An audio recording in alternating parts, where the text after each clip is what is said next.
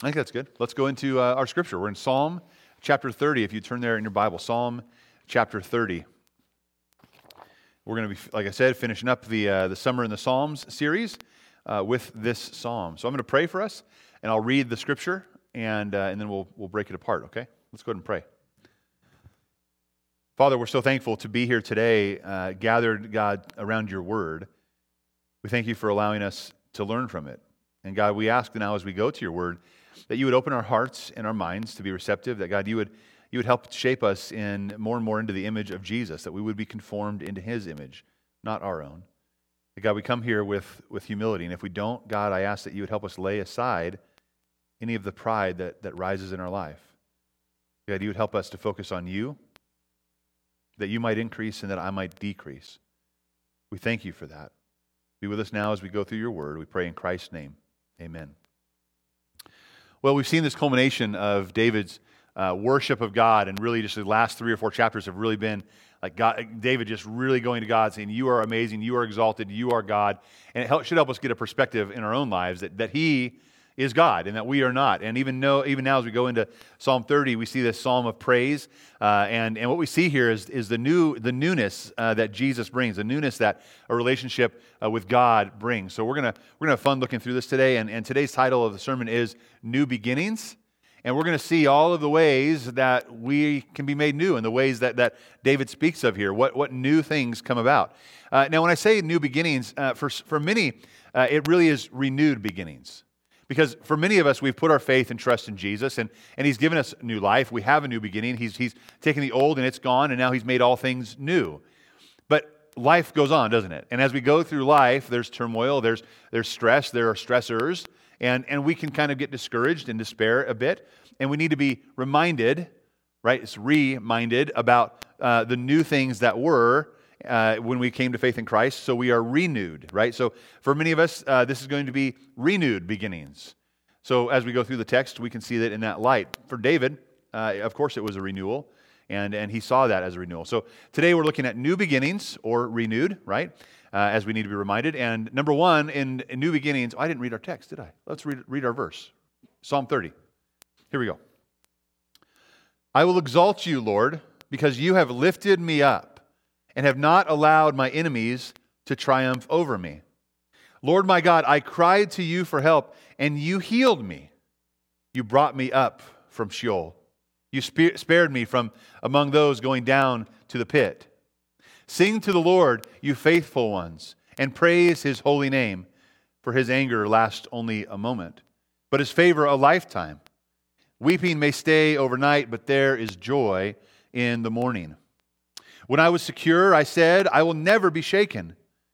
Lord, when you showed your favor, you made me stand like a strong mountain. You hid, uh, when you hid your face, I was terrified. Lord, I called to you. I sought favor from my Lord. What gain is there in my death if I go down to the pit? Will the dust praise you? Will, will it proclaim your truth? Lord, listen and be gracious to me. Lord, be my helper. You turned my lament into dancing. You removed my sackcloth and clothed me with gladness, so that I can sing to you and not be silent. Lord my God, I will praise you forever. Now, a wonderful psalm of praise and just a, a, declaration from the heart of someone who, who understood what new beginnings were all about. So, as we look at this, we see number one, uh, in our new beginnings, there's a new victory. Number one is a new victory. And we'll look at verses one through 3 here. David cries out, he says, uh, I will exalt you, Lord, because you have lifted me up. You have not allowed my enemies to triumph over me. Lord my God, I cried to you for help, and you healed me. Lord, you brought me up from Sheol. You spared me from among those going down to the pit. Now, if you look at the text of Psalm 30, uh, right before that, there's a superscript that's, that, that's kind of a title, and it says uh, a psalm, a dedication song for the house. It's a psalm of David, uh, and some say it's a, it's a dedication song for the house or, or, the, or the temple, and some say it's, a, it's for the house of David, right? And, and we're trying to figure out, well, what does that exactly mean? And really, commentators aren't really sure because David, of course, wasn't the one who built the temple, right? That was, that was later on with his son. But, but David did secure the spot for the temple, he did secure that site. So as we look at this psalm, there's, there's an important thing to kind of figure out some context, right? We always want to kind of figure out what context may be happening.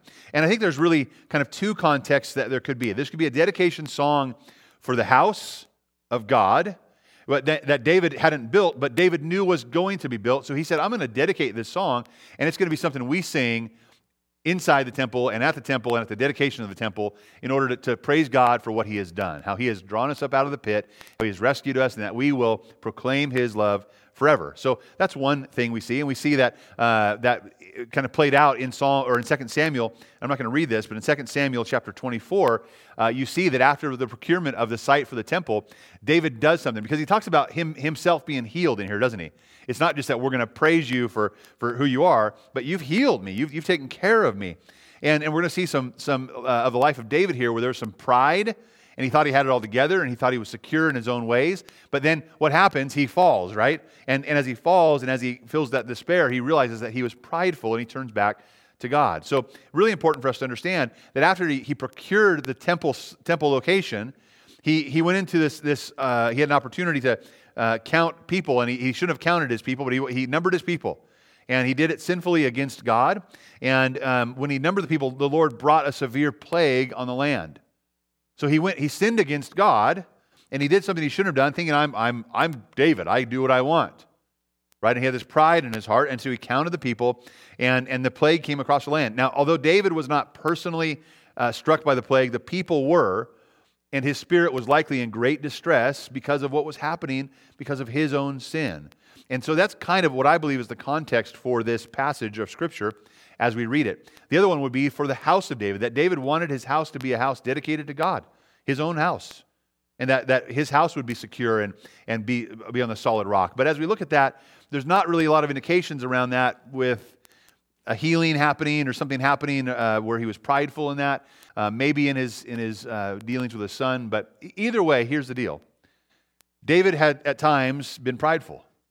David had at times taken matters into his own hand, and David uh, often had to go back and repent of that and in humility turn back to the Lord as God. And, and this, this praise, this dedication, is saying just that. that, that and, it's, and that dedication is timeless, right? For you and I, it, it, means everything today still. That we, we still need to look at our own hearts and, and not be prideful. We need to examine our own ways, and we need to humble ourselves before the Lord and exalt Him only. So as we look at this, we see this new victory that God is that He's praising God for. So he says, I, I will exalt you, Lord, because you have lifted me up. You have not allowed my enemies to triumph over me. Lord my God, I cried for help and you healed me. Lord, you brought me from Sheol. You spared me from among those going down to the pit. So he, he's saying, listen, God, I, I you, did something here. I, I want you, and he, he describes this. He says, you lifted me up.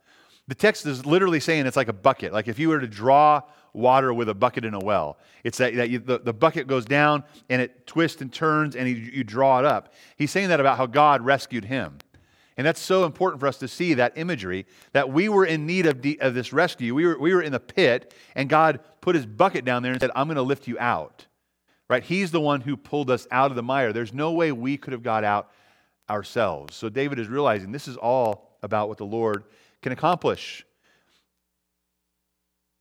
Repentance from pride is a timeless theme, right? And the context here is it's not about me, it's about him, God, right? And we need to understand that. David, David's saying that. God, you're the one who does the rescuing. I'm going to read a passage out of Psalm 18. We, we've studied this before. It says this. So I love you, Lord. And, here's all of the attributes that he, he ascribes to the Lord. And, and this is important for us because if we're going to ascribe and exalt God for who He is, and we're going to make Him more and us less, we need to say, these are attributes of God and not me. So look what it says. It says, The Lord, I love you, Lord, my strength. So the Lord is my strength, which means I am not my strength, right? The Lord is my strength. The Lord is my rock, which means I'm not the rock. The Lord is my fortress, which means I am not the fortress. The Lord is my deliverer, which means I am not the deliverer. The Lord is my God, which means I am not God.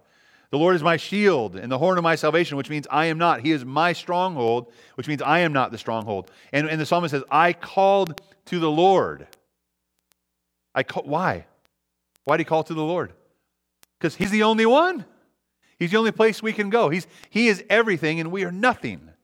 We, ha- we don't have it all together. We don't have it all in line. We can't save and rescue ourselves. So I called to the Lord, who, by the way, is worthy of praise, he says, and I was rescued from my enemies. I was saved from my enemies. You see, there's this humility that has to take place. If we want a new victory, we have to be in that place of humility, right?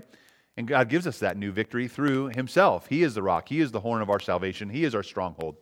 And we see this victory was won for you and I through Jesus Christ. And the author of Hebrews, he says, We have this great high priest, right in Hebrews chapter 4, uh, who has passed through the heavens, Jesus, the Son of God. So he's saying, Hey, we have, we have this person to focus on, this great high priest. So let us hold fast to this confession we have, this confession of belief in Jesus and trust in Jesus, not our own self, in Christ.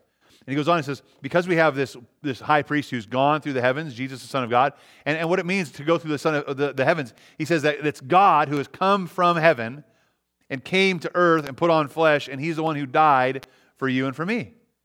He, that's what he's done. And, and because he's done that, now he's not only stayed dead, he rose from the dead and ascended back into heaven. And then he goes on in verse 16, he says, Therefore, let us approach, let you and I approach the throne of grace with confidence or boldness that what? That we would receive mercy and find grace to help us in our time of need. See, David understood that. There was mercy and grace to be found at the throne of God. It wasn't to be found in his own ability, it was at the throne of God. And he would only have new victory because of the victory that God would have. And for you and I, we will only have new victory because of the victory that Jesus Christ has had. Well, he goes on in his passage in chapter 30, and we see new beginnings. Number two, he, he sees a new hope. So we have a, a new victory that's only accomplished by God and for us through Christ. And, and in Psalm 30, we go on that there's a new hope to be had. And let's look at that in verses 4 and 5 back in Psalm 30. A new hope. He says, Sing to the Lord, you his faithful ones, and, and, and praise his holy name. For his anger only lasts a moment, but his favor a lifetime. Weeping may stay overnight, but there is joy in the morning. You talked about this, uh, this, the faithful ones. Sing to the Lord, you faithful ones. Who are the faithful ones? It's the ones who cried out for mercy to God, and what did he do? He scooped them up, right? He, so the faithful ones are the ones he scooped. Cry out to the Lord, you scooped ones, you faithful ones. It's an invitation to worship. But, but why? Why is it an invitation to worship? What is he seeing here? What's he saying? He says, We're going to praise him. Why? because his anger only lasts for a, a moment. He didn't say, we praise him because he's not angry with us. He said, we praise him because his anger is only momentary, but his favor lasts a lifetime. And he goes on to clarify this a little bit. There's this, this analogy of, of God's wrath or God's anger, and then God's, God's mercy and grace and, and the, the favor. He says, weeping, weeping, sorrow, right, might stay overnight, but what? There's joy that comes in the morning. So there's, there's some contrast here, right? There's weeping and sorrow and despair, and then that contrasts with joy, right? And, and renewal and hope. That we contrast also with overnight or the nighttime with the daytime, right? With the morning. And, and what does that give us a contrast of? The, the darkness and the light. And we see that. There's, there is despair, there is sorrow, but, but joy comes in the morning. And, and the renewal he's given us is a new hope. And, and that hope, we have to understand, is a deep hope that only is rooted in, in that momentary anger. There, there is momentary anger, but that momentary anger for you and I was placed where? It was placed on Jesus Christ on the cross.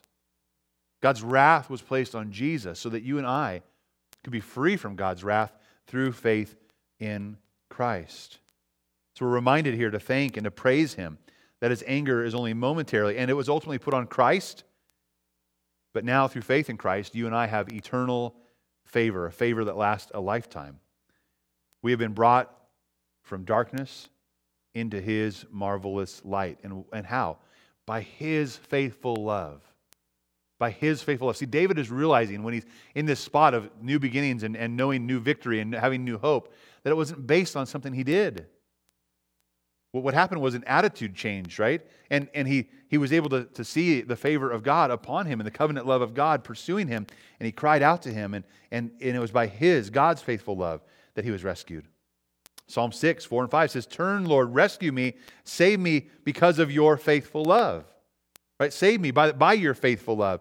For there is no remembrance of you in death. Who can thank you in Sheol? Right? Once we die and go to the pit, there's no, there's no praise coming there. There's no thankfulness coming there. I, I want to thank you now, so rescue me now. Remind me that I have new hope in you because of your faithful love.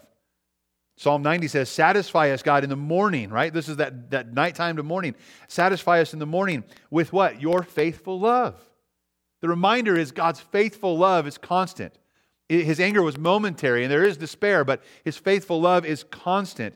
His favor will last a lifetime. So satisfy us in the morning with your faithful love so that we might shout with joy and be glad all of our days. See, David understands this. This is a renewed spirit, a renewed hope from God. God is giving us this renewed hope by his faithful love. Isaiah says this a little more strongly. I want to read a passage out of Isaiah 54. Said, the Lord says, I, I deserted you for a brief moment, right? This momentary anger. I deserted you for a brief moment, but I will take you back with abundant compassion. So there's brief moment and abundant compassion here. There's a huge difference. We, we tend to dwell and sulk and get all sorrowful in this, in this tiny moment of despair. He's like, hey, my, my compassion for you is abundant. My love is abundant for you. My favor for you, it lasts a lifetime. So I'll take you back with abundant compassion. In a surge of anger, I hid my face from you for a moment but I will have compassion on you with everlasting love, says the Lord your Redeemer. It's an amazing thing. There's an everlasting love there that, that is from God. It's not just this moment. And that, again, that momentary anger was placed on Christ. So we, we need these new, uh, our lament to be turned into to, um, uh, to joy, right? We want to have, have sorrow turned into hope. And we see this in Lamentations. He's lamenting, saying, Remember my afflictions my homelessness, the wormwood and the poison. And, and, and he says, I, I continually remember these things and become depressed. Listen, church, is, is there a lot to become depressed about in this world? Oh, every day. I mean, I have to fight it every single day. Like, like look at the sorrow, look at the grief, look at the despair all around us. And, and yeah, uh, I can continually remember those things. And, and, I've, and this says, I've become depressed. But here was the yet I will part in this lament. The writer says, Yet I call this to mind. So again, we're, we're reminding ourselves, we're renewing ourselves, right? I call this to mind, and therefore I have hope. Well, whatever he calls to mind better be darn good, right? If, if, if he's reminded about it and it gives him hope, he says this Because of the Lord's faithful love, we do not perish, for his mercies never end. Oh man, that is amazing. God's faithful covenant love, in, this, in his faithful covenant love, his mercies never end. Our sorrow, our despair may last a moment, but his mercy, mercies never end. He goes on, though, in verse 23 of Lamentations 3. They, his, there's mercies, they are new every morning. They are new every morning. Great is your faithfulness. So I say, The Lord, the Lord is my portion. Therefore, I will put my hope in him. The Lord is my portion. See, David understood that. He knew that, that the Lord was his portion, the Lord was his food. And you think about that, that we need food, we need sustenance to survive. What he is saying, what the, what the author of Lamentations here was saying, this, this lament was saying that, that the Lord is that. The Lord is what I need to survive. We saw it in, in uh, Psalm 90 that satisfy us in the morning. Like we want to be satisfied, sustained with sustenance in the morning. And we find in Lamentations that, that the Lord is actually our portion, and therefore we'll put our hope in him. You see, that adjustment has to take place for us to have this new beginning and a new hope. We, we turn to the one who is our hope. The Lord is our portion. But here's what's important to understand. I, I want to make a I want to make sure we understand this. We, we think about sorrows, right? He takes the sorrows and, they, and, and, and he gets rid of those, and, and they're, now they're joy, right? Now I have joy. And, and sometimes we think that way. Sometimes we think our sorrows will end and they'll be gone, and all there will be is joy. We'll be happy all the time. And that's not implied. And, and what really happens here is that God, He doesn't take sorrows and remove them and put joy in its place, but He turns sorrows into joy. So, in order to turn sorrow into joy, you and I are going to have to have some what? Sorrow in our life. He turns sorrow into joy. I'm going to read one passage out of John chapter 16 when, when Jesus is speaking. He says, Truly I tell you, this is John 16, 20 through 22. He says, Truly I tell you, you will weep and mourn, but the world will rejoice. This is, this is how it is to live for Christ. The world is out partying, having a good time, and we are weeping and mourning. You will become sorrowful, but, he says, your sorrow will turn to joy. Your sorrow will turn, you will be sorrowful, but your sorrow will be turned to joy. And, he goes and gives an example of this. And I, have said this, I don't know, months ago in a sermon, I, I used this passage. But he said, When a woman is in labor, she has pain because her time has come. But when she has given birth to a child, she no longer remembers the suffering because of the joy that a person has been born into the world. You see the analogy there? It, it's, it's hard for, for pregnant moms. It's hard. Right? There's times of, of really difficult times, health, emotions, spirit, all of that going on during a pregnancy. And it doesn't just stop once the baby's born, right? But all of that, that grief and, and that, that wondering and that fear eventually when that child is born and that child is just in that mama's arms or even in that daddy's arms i know what it feels like right to, to have this love and this joy that you could never explain everything else just disappeared and god took this sorrow and, he, and this pain and he turned it into what he turned it into joy so jesus goes on so you have sorrow now but i will see you again your hearts will rejoice and no one can take away your joy from you what a blessing. What a promise there. Jesus says that no one's going to take your joy away. When your joy rests in me and your hope rests in me that I'm going to come and that I'm your Lord, no one's going to take your joy away. I'm going to take those sorrows that come your way, and as those sorrows come, you remember me and you focus on me, and I'm going to take those sorrows and we're going to turn them into joy. You see, you and I will see sorrows, but He can turn them into joy. And He brings new hope. Number three, we see in our new beginnings, we see a new heart. A new heart. So I have on your notes? Is that what it says on your notes? A new heart. Good. We have a new heart. So go back to Psalm 30. We're in verses 6 through 10 here. Let's see what happened Right? What, where did we come out of here? What, what, what was happening? We saw that uh, he was singing praises, right? His, that, that, his anger only lasts a moment, uh, but his favor a lifetime. Weeping may stay overnight, but there is joy in the morning. He's talking. He's, he's just he's reassuring himself that there's newness here, there's hope here, and he goes on, looking at this new heart. He says, "When I was secure, so he said, I, I can trust in you. You're going to bring hope. You're going to bring joy." Then he goes into this little little segue. When I when I was secure, I said this. I will never be shaken. You ever say that? I will never be shaken. I got this. I can handle this. I will never be shaken. Lord, when you showed your favor, you made me stand like a strong mountain. When you hid your face, I was terrified. Lord, I called to you and I sought favor from my Lord. What gain is there in my death if I go down to the pit? Will the dust praise you? Will it proclaim your truth? Lord, listen and be gracious to me. Lord, be my helper. Uh, it's a wonderful cry, but it's a wonderful uh, example and, and a wonderful reminder for you and I to get over ourselves. We, we oftentimes uh, have pride well up inside of us, and David was exactly there. He was in this attitude of pride. What did he say? He said, I'm secure. I'm good. I've got this. I will never be shaken. What David needed was an attitude adjustment. And you know, an attitude adjustment should accompany a new hope. If, we, if we've seen that we have a new hope, we should be like, you know, I have a new hope, and that new hope came from God's faithful love, so I'm going to trust in Him. But see, when we have a new hope, we're like, I'm on top of the world. It's great. It's all going wonderful. I've got this uh, under control, and now I'm secure. I'll never fall again. The moment you say, I've got this, what happens? You don't got this. You lose it. The moment you say it, you lose it. Psalm 10 really describes this. Psalm 10, 3 through 6 says, The wicked one boasts about his own cravings. The one who is greedy curses and despises the Lord. In all his schemings, the wicked person arrogantly thinks, There's no accountability since there's no God. His ways are secure, and lofty judgments have no effect on him. He scoffs at all his adversaries. He says to himself, Here's, here's what we say also. He says to himself, I will never be moved. From generation to generation, I will be without calamity. Uh oh.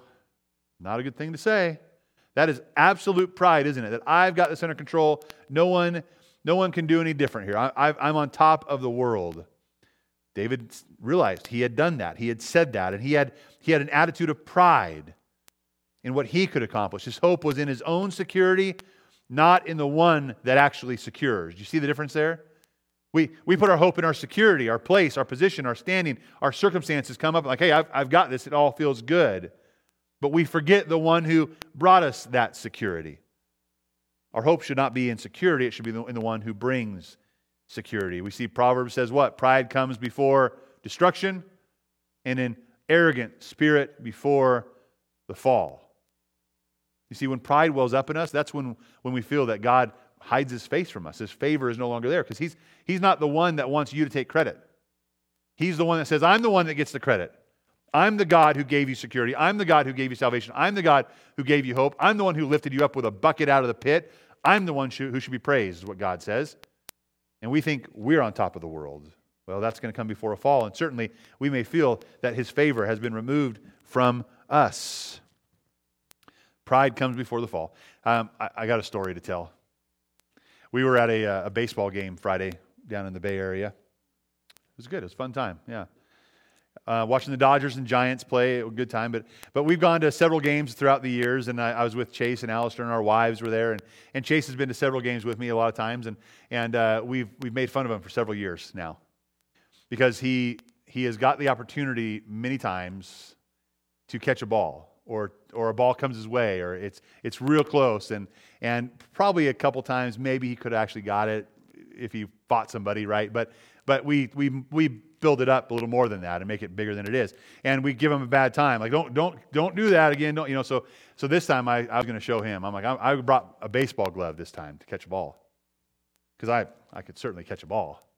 So it's, it's the first inning. The first inning hasn't even started. Or no, I did. The first inning started, it was going into the second inning, and we, we found our seats. We made our way there, and, and they're warming up on the field, right? The outfielders are throwing balls back and forth to each other, keeping themselves loose and warm.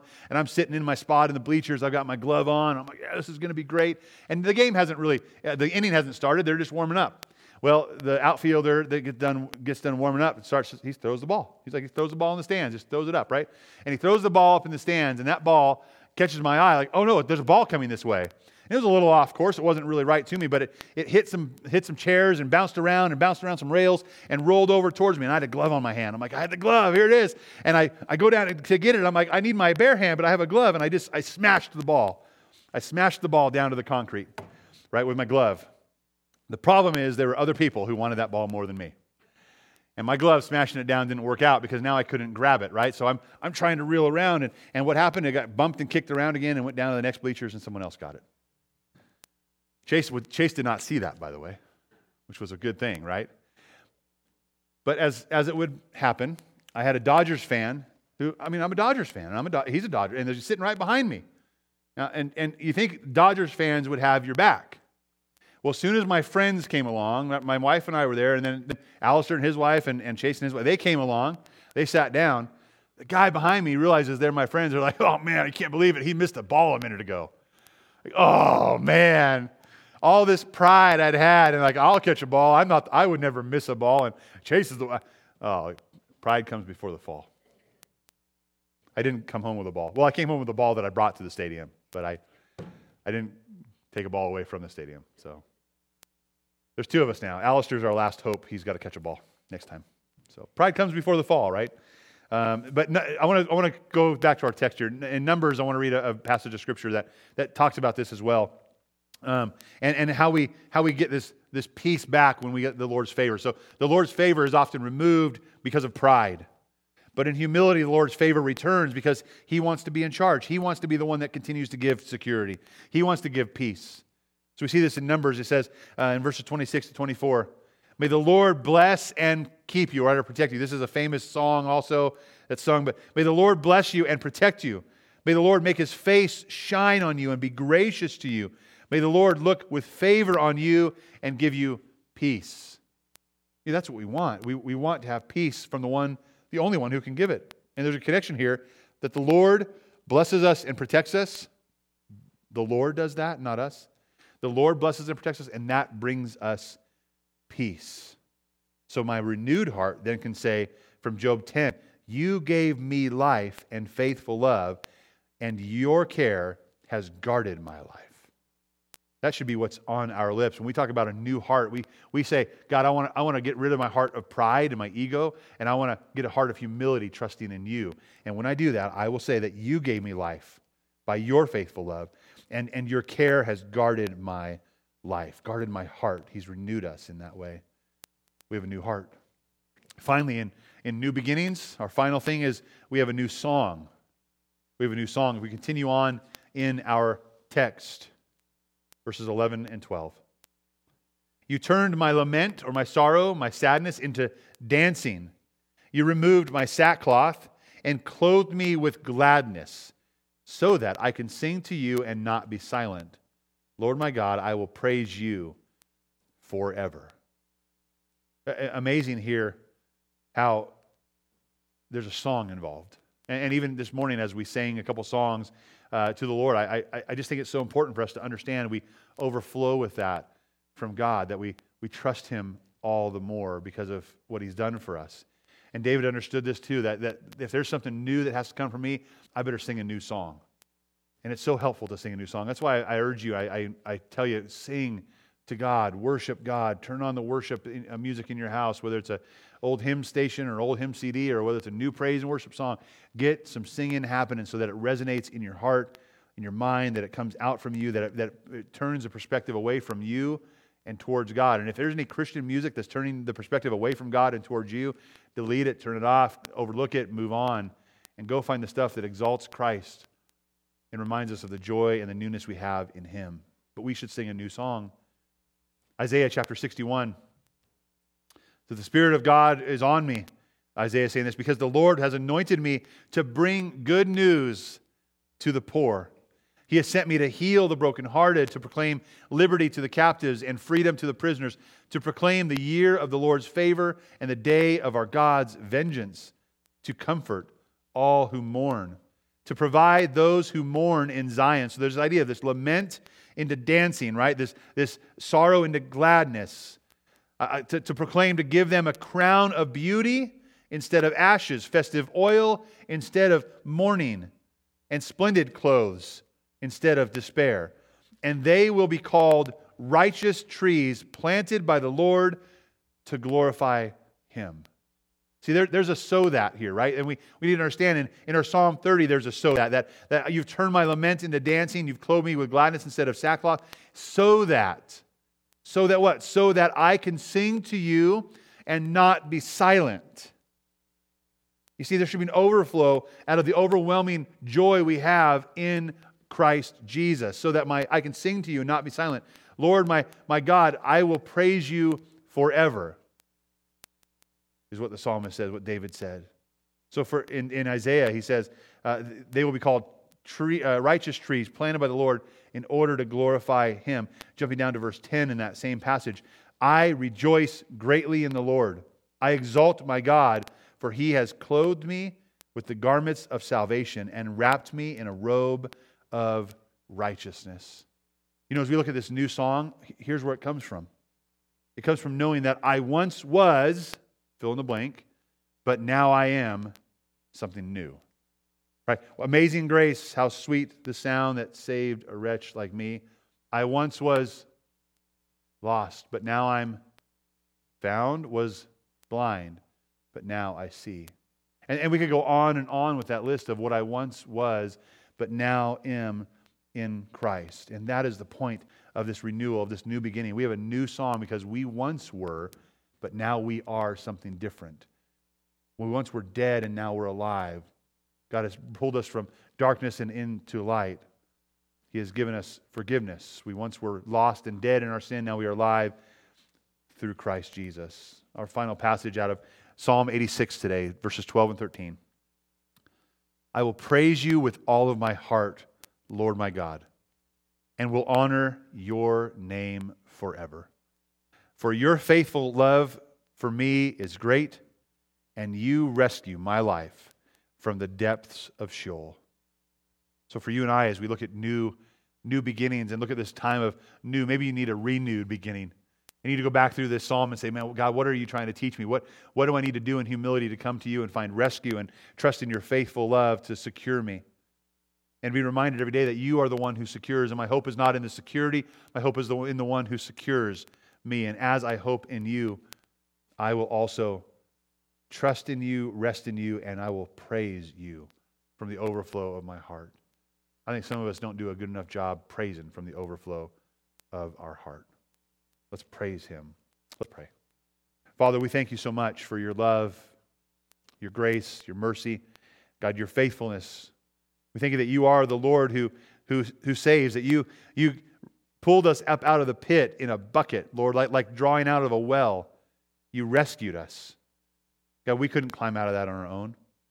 So, God, help us focus on you. And, and because, because, God, you've given us security through our faith in Christ, help us not become prideful, thinking, oh, we've got this handled now. God, our trust still remains in you, not in our security, but in the one who secures. So we thank you and we praise you in Jesus' name. Amen.